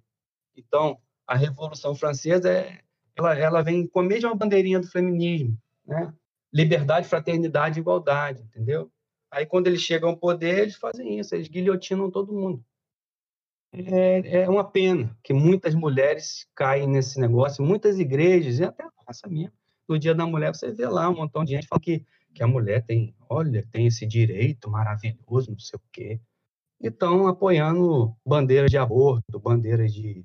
Só basta ver uma mulher dessa na rua como é que é, pô, uma feminista, cheia de, de coisa. Um dia desse, o movimento no, feminista pegou uma santa, né, uma imagem de, de Nossa Senhora. Os cristãos não acreditam, não, não acreditamos em imagem, mas é, é um vilipêndio à, cultura cristã. Enfiou por dentro da vagina dentro. Cara. Ela enfiou uma imagem na vagina e uma imagem no ânus, cara. É absurdo. Você acha que isso é uma mulher? Você casaria com uma mulher que enfia uma imagem é, dentro do ânus, cara? Um símbolo cristão dentro do ânus, um crucifixo dentro do ânus. Você casaria com uma mulher dessa, cara? Você teria filho com um ser humano desse, cara? Desculpa, cara, mas é, na minha concepção é um negócio muito triste, cara, muito triste. Se existe uma jovem, uma mulher, procura oração, pelo amor de Deus, procura oração. Você está muito mal, você está muito mal, sabe? pensamentos agnósticos. Gnosticismo é um pensamento que você quer se colocar mais que Deus, é um pensamento demoníaco dentro da sua cabeça. Isso vai trazer trevas profundas, profundas, profundas. A gente não. A única coisa que nos resta de felicidade na nossa vida é uma família, cara. É, o resto é balela. A gente não tem sentido na vida sem não, se, se não tiver um filho, se não tiver a família, se não tiver irmãos, se não tiver mãe, se não tiver pai. Aí não tem outro objetivo, cara. Não tem outro objetivo. Eu, um dia desse eu vi aquele rapaz, o Whindersson Nunes, né, um comediante, né? É perdido, coitado, perdido, totalmente perdido. O cara tem bilhões, avião, dinheiro, mas totalmente perdido. Ele já foi um cristão, sabia? Sabia que ele já foi um cristão? Já foi um cristão fervoroso, andava de, de terno, paletó e tudo. Mas hoje o que ele tem só é dinheiro, entendeu? Tá perdido. Aí sabe o que aconteceu com ele? Foi teve um filhinho, o filhinho dele morreu. Cara, ele ficou tão desnorteado que a única coisa que resta na nossa vida de felicidade é o que a gente gera, entendeu? Ele tatuou ali o, o próprio rosto, né? em ato de desespero, entendeu? porque ele não tem orientação cristã nenhuma, coitado. Mas você vê o nível de transtorno mental que, tá, que estão as pessoas. O cara tem dinheiro para ter psicólogos melhores do mundo, mas só o Espírito Santo é que pode tirar isso do nosso coração. Só o Espírito Santo. Não cabe a nós. Talvez que você, uma menina, esteja vendo isso e se acha feminista, olha, tenha vergonha, entendeu? Não diga isso, não. Feminina é diferente de feminismo. Você se acha feminina, entendeu? E cada vez que a mulher é mais feminina, menos feminista ela é, entendeu? E nós, homens, só respeitamos a mulher quando é feminina, entendeu? Eu aqui em casa, praticamente, minha mulher manda. E todo mundo sabe que ah, dentro da nossa casa, a mulher é que manda, entendeu? A gente é que lava a louça, eu dou banho nas crianças, eu faço isso, entendeu? É isso, a vida é assim, por amor, por amor, eu faço por amor, entende? Faço por amor. O dia que, porque o homem é assim, o dia que o homem não quer mais amor, pega e vou embora, tchau. Sumo no mundo. Mas o amor é tão grande que eu não vou fazer isso nunca, porque a minha filha, eu vou fazer, vou ir para onde? Quem me ama nesse mundo aí? Entendeu? Estou muito feliz, eu tenho a minha família, eu sou muito feliz, muito feliz mesmo. E eh, qual o problema do mundo? É que o cara é encontrar a mulher perfeita ou no homem perfeito numa roda de cocaína dentro de uma micareta. Ah, filho, desculpa, né, cara? O cara vai encontrar uma. Encontrei uma mulher lá na, na Bahia, no, no trio elétrico, ela estava cheirando cocaína, eu fui lá cheirar cocaína também, a gente se... Pá! E agora a gente casou. Não vai durar seis meses, cara é diferente quando você ora para uma pessoa, está dentro da igreja, se apaixonou, aí vai aquela coisa, aquele instinto seu de, pô, eu quero proteger essa pessoa. E o instinto da mulher, eu quero ser protegida por, essa, por esse cara. É, esse é o amor, e amor é isso, amor é proteção, entendeu? Então, essas bandeiras, elas pervertem o cristianismo, pervertem a nossa, a nossa vida de tal maneira, e a gente vai cantando e, e, e, regendo essa cartilha sem saber. Eu, eu, quando eu falei da igreja e de pastores que falam isso, eu não tá, falo por mal, não, porque eles não têm nem o que falar. É tão difuso dentro do nosso meio que eles não sabem nem da história. Isso está na nossa cultura, isso já está emprenhado, embrenhado na nossa vida que a gente está falando e não está nem sabendo o que, que é, entendeu?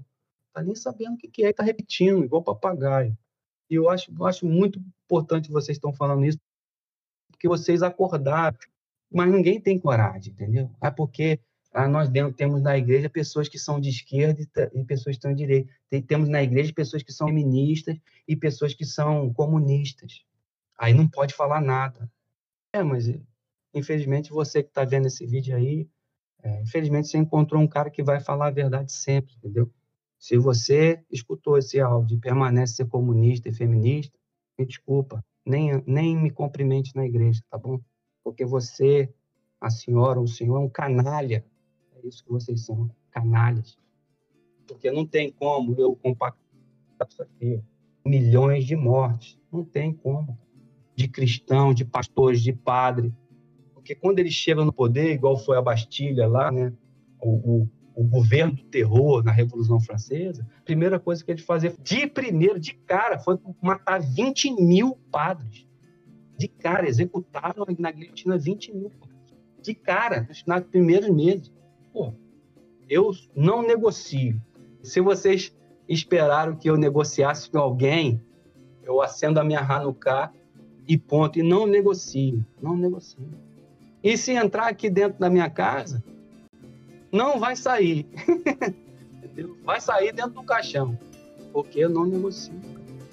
Se entrar para fazer mal aos pequenininhos, infelizmente a minha obrigação é morrer por eles.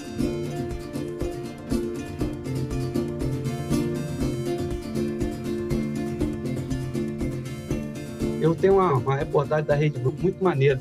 Tem um soldado na fronteira, um soldado na fronteira da Palestina e Israel. Um soldado só. Aí o repórter falou o seguinte: o repórter pergunta a ele: Você não tem medo de estar sozinho aqui na fronteira? Ele falou assim: Não, não tenho medo. Ele falou: Que te impede de abandonar tudo e virar as costas? Sabe o que ele falou? Olhando para o horizonte, falou assim: Atrás das minhas costas está a minha família. Se eles passarem por mim, a primeira coisa que eles vão pegar é a minha família.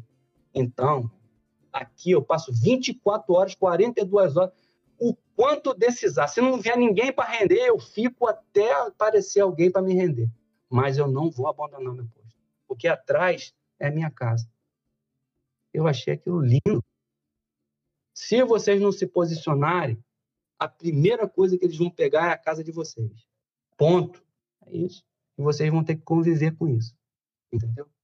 Aí o cara falou assim: mas se você morrer, é, é, tentando proteger a sua família, ótimo, eu vou morrer feliz na vida, cara. Eu não tenho intenção de machucar ninguém, nunca machuquei. Eu sou um cara que quase nunca briguei com ninguém. Eu briguei uma vez só na minha vida, sabia?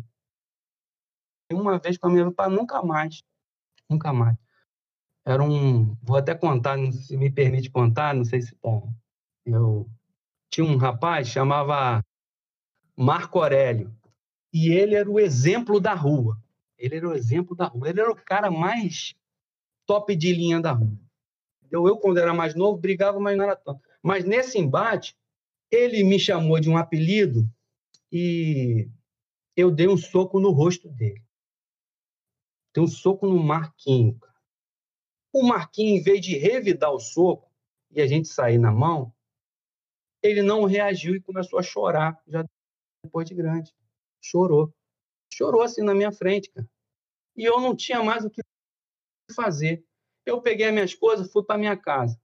Eu fiquei uma semana sendo afrontado por todo mundo da rua. Falava, cara, você é muito covarde, você bateu no Marquinho, cara. Pô, você matou no Marquinho, cara. Cara, não acredito. Eu prometi para mim nunca mais bater em ninguém, cara, porque eu bati no Marquinho, cara. Falei, cara, bati no Marquinho, cara, eu bati no Marquinho. E quando eu cheguei na minha adulto, vinte e poucos anos, eu encontrei com o Marco, ele era, ele era tipo diácono. Olha só, ele era um diácono da igreja, me esqueci o nome, e ele me convidou para um culto na igreja dele. Eu falei, não, não posso negar, porque é o Marquinho, cara. E a gente, pô, Edson, tal, negócio. E ele me levou para o culto e chegou lá, era um culto no lar, um monte de gente, a igreja dele presente naquela, numa casa. E ele falou assim: hoje eu trouxe um amigo, um amigo de infância meu. Ele falando: eu sou o pregador da noite, e eu trouxe um amigo, é o Edson, está sentado ali na frente. E eu, perante a igreja aqui, eu gostaria de fazer um negócio. Eu gost... Quando eu era pequeno, eu briguei com o Edson. E eu estou aqui na frente da igreja toda para pedir perdão a ele. Falei, cara, não fez isso não, cara. Ele foi me pedir perdão em frente à igreja. Ele fez um culto no lar para me pedir perdão. Você acredita em um cara desse? Eu tive que subir lá, tomei o microfone da mão dele. Tomei o microfone da mão dele e falei, ó, negócio é o seguinte, eu vou falar um negócio para vocês. Esse camarada aqui não existe não, cara. Eles estão com o melhor presbítero de igreja que possa existir na vida. Eu vou contar a real história. Eu, quando era moleque, dei um soco na cara dele e esse cara nunca me fez nada, eu dei um soco na cara dele, ele não revidou igual Jesus, chorou. Isso me atormentou o resto da vida. E agora, em vez de eu fazer um culto para pedir desculpa, ele faz um culto para pedir desculpa no meu lugar. Esse camarada não existe, não, cara. Isso é o tipo de cristão que não existe mais na face da terra, o Marco. O Marco não existe, não. Cara. Falei, Marco, eu, eu fiquei envergonhado a minha vida toda e agora você me envergonhou mais ainda, porque eu que deveria fazer um culto para pedir desculpa, para pedir perdão. E você que me pediu perdão. Então, eu acho que a gente tem que ser um pouco mais Marco e menos Edson, entendeu? Uau. A vida, talvez alguma coisa possa ter te ofendido, alguma palavra possa ter te ofendido, porque eu sou falho assim mesmo. É. Entendeu? Mas uma coisa eu faço, eu não negocio minha família e não negocio meus valores cristãos. Não negocio, nunca negociei ah. e não vou negociar. Não vou. Já tô, já cheguei a um ponto que não vou falar mais. Quando você é jovem, se é, é mais difícil. Hoje em dia é muito mais difícil do que na minha época. Eu oro por jovens todo dia, porque é um assédio absurdo, absurdo, absurdo. Mas graças a Deus vocês estão fazendo esse papel aí. Uau, uau. Perfeito. Já estamos aí encaminhando já para o nosso final. Foi, muito bom. Todas essas falas, né, enriqueceram o nosso conhecimento. Né, o Igor quer falar alguma coisa? Esse podcast eu acho que foi o que eu menos falei, porque só fiquei aqui absorvendo, né? Nossa, o que o Edson é falando. Nossa, foi muito, muito bom. Eu, eu, vou pedir uma coisa, Edson. Você aí mostrou alguns livros, né? Fala aí três livros que você recomenda fortemente aí pro pessoal que está escutando a gente para ler, para se inteirar mais sobre essa questão da política, para a gente dar esses primeiros passos. É, eu, vou, eu vou pegar uns livros aqui. Ó. Esse aqui, ó. Conflito de Visões. Origem ideológicas das lutas políticas. Isso aqui é o livro que você deveria começar. Sou mais sonho.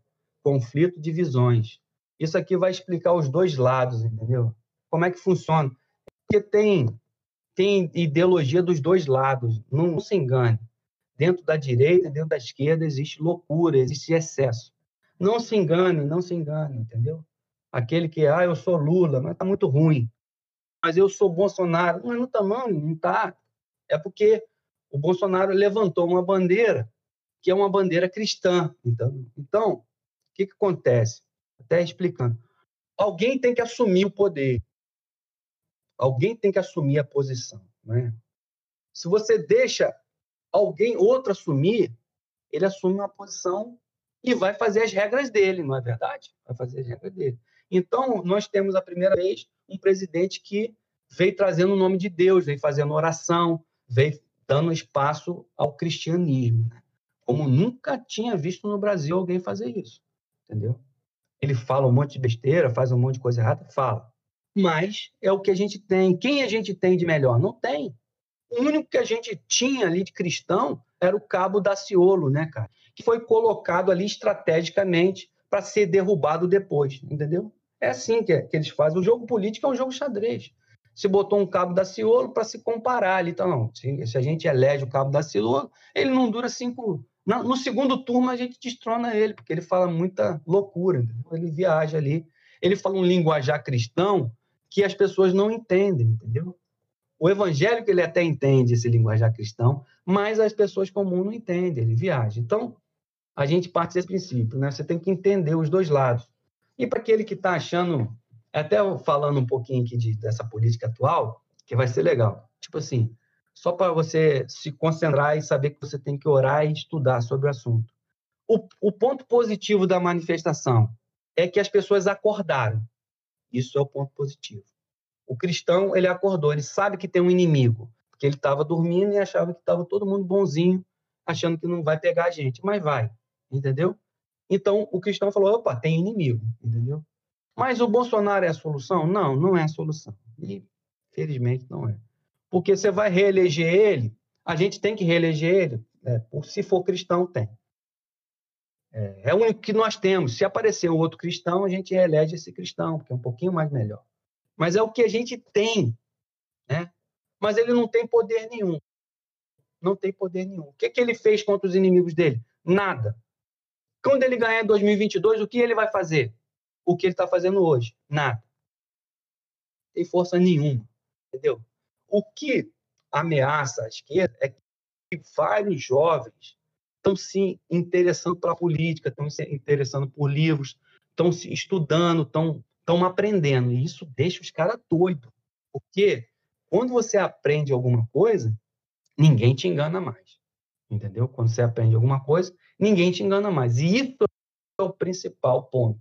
quando você não é mais enganado, não tem como você dominar você. E aí, ponto, você é um cara livre, entendeu? Mesmo que te prenda numa prisão, você continua livre, porque a sua cabeça está livre. Esse que é o objetivo, entendeu? Então, eu recomendaria esse livro, né? Conflito de Visões, de Thomas Sawyer. Sobre feminismo, eu esse aqui é muito bom, da Ana Campagnolo, Feminismo, né? Esse livro aqui é excelente, da Ana Campagnolo, Feminismo, um ótimo livro. Se você quiser, ah, não, eu quero entender sobre conservadorismo. Conservadorismo, você pode ler Roger Scruton, Conservadorismo. Esse aqui é um ótimo livro também, muito bom, muito bom. Roger Scruton é um clássico e tem que estar na sua estante, pelo menos esses, esses livros que eu mostrei. Não vou mostrar muito, porque senão é muito é muita informação, né? Então você tem que ir digerindo um pouquinho.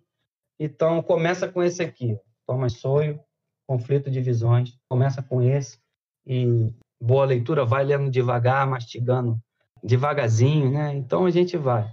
E a gente tem que começar a ter esse costume de ler, de, de aprender. Isso é muito bom, sabe?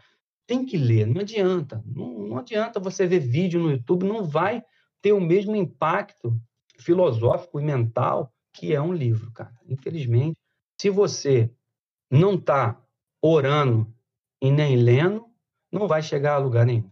Por isso que um dos princípios básicos é ler a Bíblia e orar, entendeu? Não tem como orar sem ler Bíblia e ler Bíblia sem orar. É exatamente, é por causa que a leitura faz muito bem à saúde e não tem como falar dessas coisas sem ler, ver as duas vertentes. Aí você analisa e chega um conceito. E essas palavras que eu falei aqui são o meu conceito, a minha visão. Você pode até não concordar, é, mas é de, muito difícil você é, refutar todos esses livros escritos aqui. Eu não estou falando nada da minha boca, estou falando de coisas que eu aprendi lendo e coisas reais, reais, a humanidade real. Não é um, um carinha que chegou e ah, temos que te dar isso porque ele vai pegar a gente, genocida, homicida, ele bebida, nada, isso não vai pegar na minha cabeça. Eu não acredito nisso. Eu falo, por favor, é igual, eu gostei do que você falou agora. Eu falo sempre com as pessoas, não, quando o cara começa, fala assim, então me indica cinco livros aí que você leu aí é, nesse ano, no ano que passou. O cara, não, mas eu nem leio o livro, então, por favor, acabou o assunto. Entendeu? Se você não, não me indica cinco livros para me ler, que você possa me argumentar, então, felizmente, você não tem, não tem nada. Você é um papagaio, está falando em nome de alguém que não sabe de nada, entendeu? E assim vai. Você chegar aqui em casa, eu posso indicar um montão de livros. A biblioteca, né? A biblioteca tem uma aqui em cima, uma, uma lá embaixo, uma aqui só para cristão e lá embaixo é livros mais recreativos. Eu subi esse porque eu sabia que, que sem ler não dá. Sem ler não dá. E é exatamente isso. Aí, quando você vai conversar com a pessoa, a pessoa não leu nada, entendeu? Não tem argumento nenhum, não fala nada. E o cara não indica livro nenhum. E o cara fala, pô, esse cara tá baseado em quê? Cara tá gritando por, por gritar. Isso eu tô falando da direita da esquerda. Entendeu? Tá todo mundo perdido. Tá aparecendo até um movimento que chamava sebastianismo. Né? Dom Sebastião foi um rei de Portugal. Ele foi combater os mouros, né? Os, o islamismo, né? E ele na guerra com os mouros, na batalha, ele foi um fiasco na batalha, ele sumiu, até hoje sumiu na batalha. Sumiu, sumiu, cara. O rei não voltou, o rei sumiu. Dom Sebastião sumiu. O mesmo Dom Sebastião cantado por Camões, né? Camões fez um os Lusíadas, cita Dom Sebastião, né? Então, é, ele some. Então, teve um movimento no Portugal e no Brasil da época chamado sebastianismo. É, é, eles acreditavam que Dom Sebastião ia voltar, o rei de Portugal, para salvar todo mundo, para salvar Portugal. Entendeu? É igual Elvis Presley não morreu, não é? Então, Dom Sebastião vai, vai salvar. E está acontecendo a mesma coisa aqui no Brasil. Olha, o Bolsonaro vai salvar, vai salvar. Meu amigo, isso é o sebastianismo. A gente está sempre querendo um salvador. Você não quer fazer nada para você mesmo. O Bolsonaro não vai trabalhar um dia para você, não vai estudar, um, não vai ler um livro para você. É impossível. Você que tem que se salvar, entendeu? Não estou dizendo que você não tenha que votar, vote no cara, vote tudo bem. Mas quem vai salvar a sua vida é você mesmo, através da cultura, da alta cultura, da inteligência. O que aconteceu nesses movimentos todos, socialismo, comunismo, é, nazismo, esses caras que estão em cima nunca mataram pessoas inteligentes. Nunca. Nunca, nunca, nunca. Se você é muito inteligente, o cara fala o seguinte: você quer ficar conosco ou quer fugir? Eles falam isso, você acredita? Porque eles acham um absurdo matar uma pessoa inteligente. Veja o filme O Pianista, né? É, fala isso, o movimento nazista, ele chega e fala: o que, que você sabe fazer? Ele é um artista, ele, ele domina uma das, do, das sete mais artes, né? das sete artes universais, né? que é a música. Né? Aí o cara fala: eu sou pianista. Então, se você domina uma das sete artes, retórica, gramática, é, música e etc., né? você domina uma dessas artes, que é o trivial e o quadrivial, né?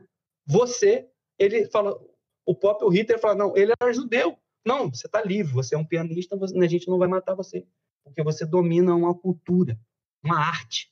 Então, a gente não pode matar alguém que domina uma arte, alguém que, uma mente que pensa. O que a gente vai matar é a escória da sociedade, é quem não pensa, quem não sabe pensar, quem não tem nada na cabeça a gente mata, porque não serve para gente. É isso que é o comunismo.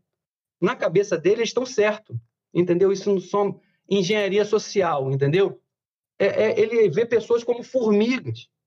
Até a formiga que trabalha que não trabalha. E que não trabalha. Que trabalha a gente mata, porque deixa só quem trabalha. Deixa só quem presta para alguma coisa, o resto a gente mata, está comendo coisa à toa. Para nós cristãos, fala, cara, isso, é, isso é horrível. Mas para um comunista que está lá em cima, fala, matar quem não presta. Matar quem não presta é a melhor coisa que existe. Deixa só quem presta.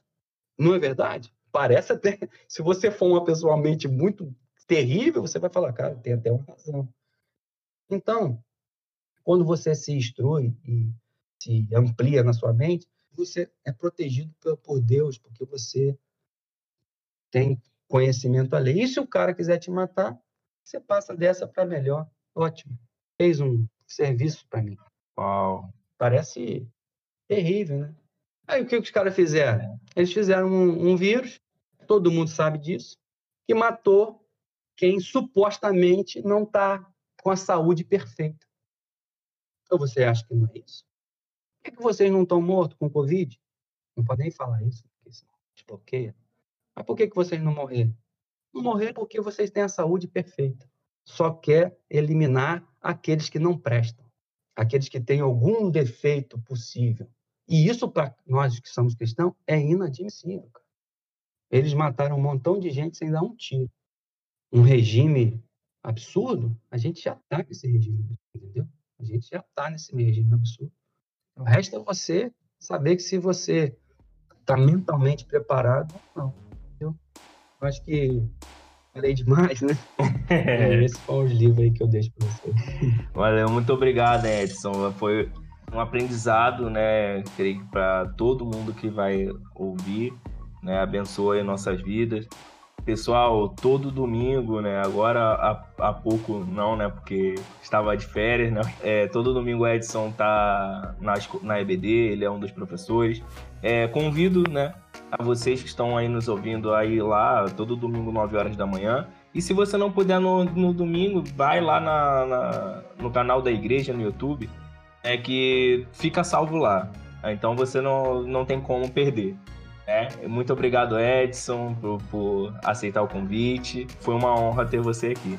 Muito obrigado a vocês. Vocês estão de parabéns, entendeu? Parabéns. Se fizesse mais pessoas como vocês, nosso povo estava seguro. Estava seguro. Deus conta com pessoas assim, entendeu?